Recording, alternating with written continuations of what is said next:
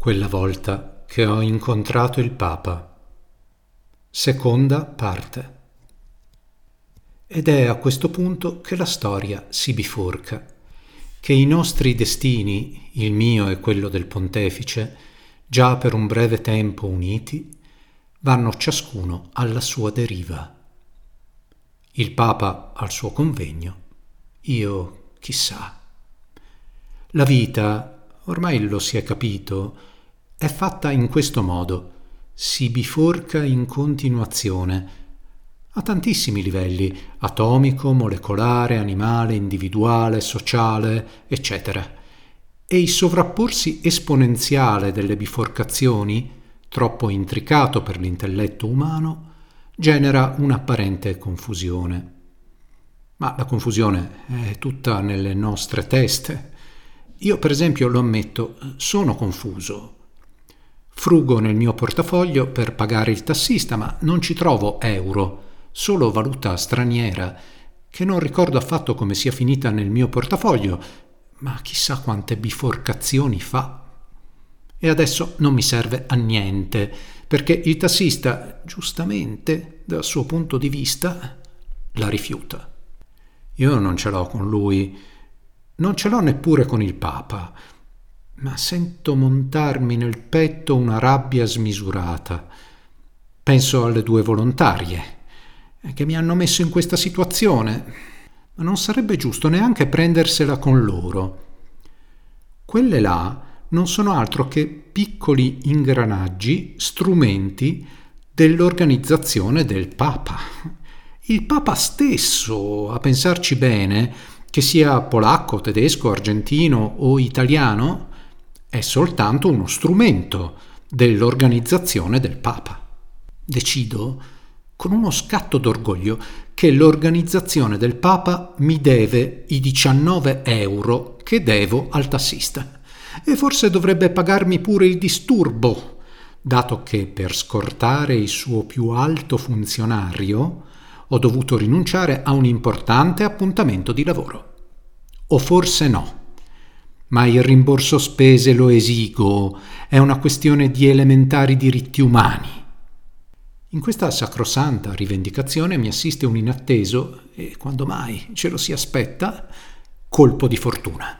Giusto qui fuori, infatti, dall'altro lato della via in cui il tassista casualmente si è fermato, c'è una sede di quartiere dell'ODP, Organizzazione del Papa. Pur non essendo la sede centrale, risulta perfettamente riconoscibile, imponente o quantomeno massiccia. La fortuna, benché come sempre immeritata, per via di un meccanismo psicologico che mi accomuna al 99% dell'umanità, genera un repentino e irragionevole aumento della fiducia in me stesso. Mi trovo in una sorta di stato euforico dell'indignazione. Assicuro al tassista che tornerò presto con i suoi 19 euro e scendo dal taxi senza aspettare la sua risposta. Successivamente mi ritrovo all'interno del palazzo dell'ODP, Organizzazione del Papa, e lì prosegue, com'è naturale, la mia avventura. Tra la mia uscita dalla vettura, sul marciapiede opposto all'edificio, e il mio aggirarmi tra i suoi corridoi dalle pareti giallo pallido, c'è però un buco, un passaggio di tempo. In gergo cinematografico si direbbe un taglio di montaggio. Ma questo non è un film, è la mia memoria. E la memoria, lo sappiamo, è piena di buchi del genere. Il materiale di scarto della memoria, la pellicola tagliata, le scene mai scritte. Di questo, potendo, ci si dovrebbe occupare. Lì dentro, da qualche parte, in quella massa multidimensionale di rifiuti, ci sarebbe, se c'è, la verità. Ma io non posso occuparmene, non ho tempo. Sono già seduto davanti a una funzionaria nel suo piccolo spoglio ufficio al terzo piano di una sede decentrata dell'ODP. Una funzionaria che poi, a ben guardarla, non è altro che una volontaria. Quale delle due di prima?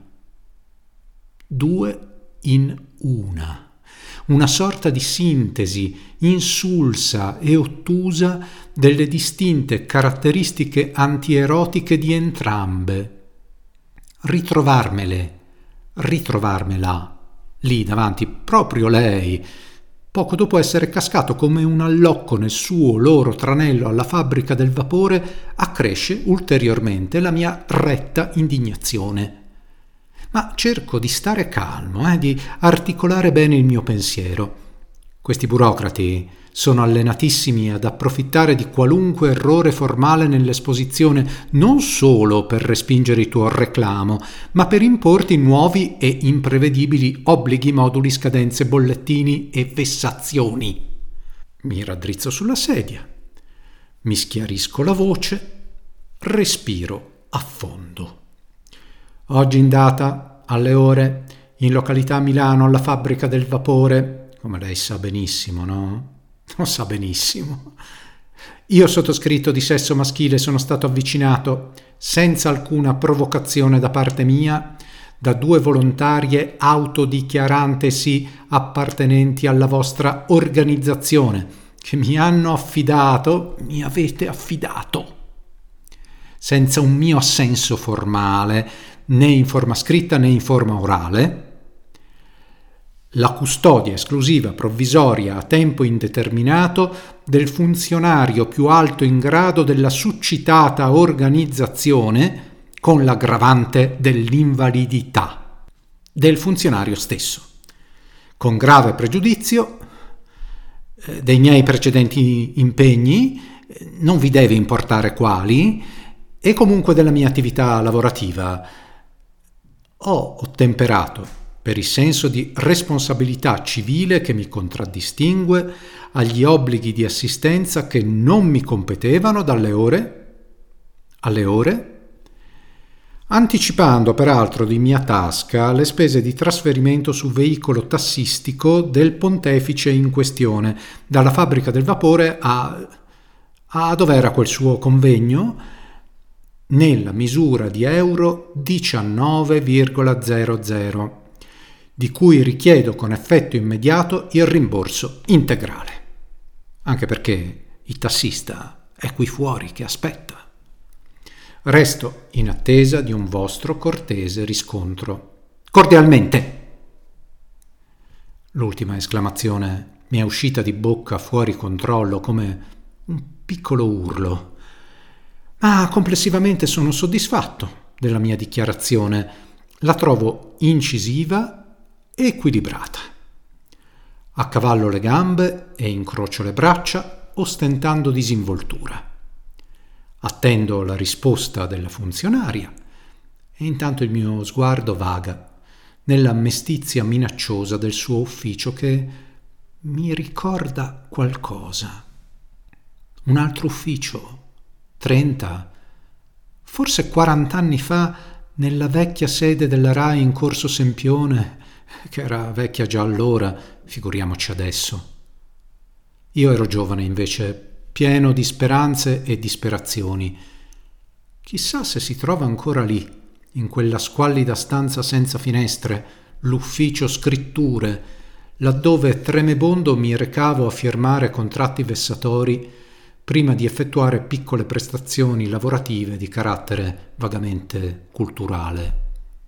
Sarà cambiato poco o niente l'ufficio scritture, anche se l'arcigna funzionaria che mi negava il benché minimo aumento alle miserabili tariffe è di sicuro in pensione o morta.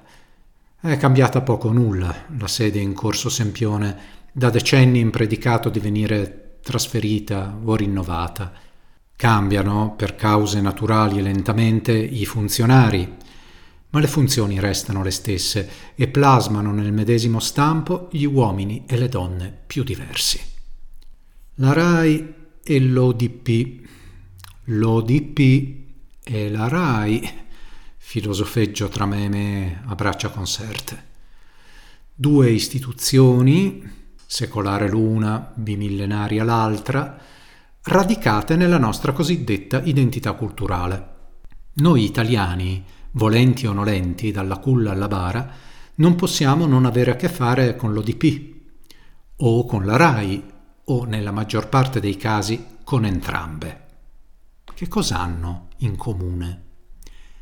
Il loro core business è la produzione massiccia e ripetitiva di narrazioni, ovviamente menzognere, ed è forse per garantire che non filtri in tali narrazioni neppure un bagliore di verità che l'ODP, Organizzazione del Papa, e la RAI al loro interno incoraggiano l'affiliazione servile, imbrigliano il merito, catturano e poi depotenziano i talenti.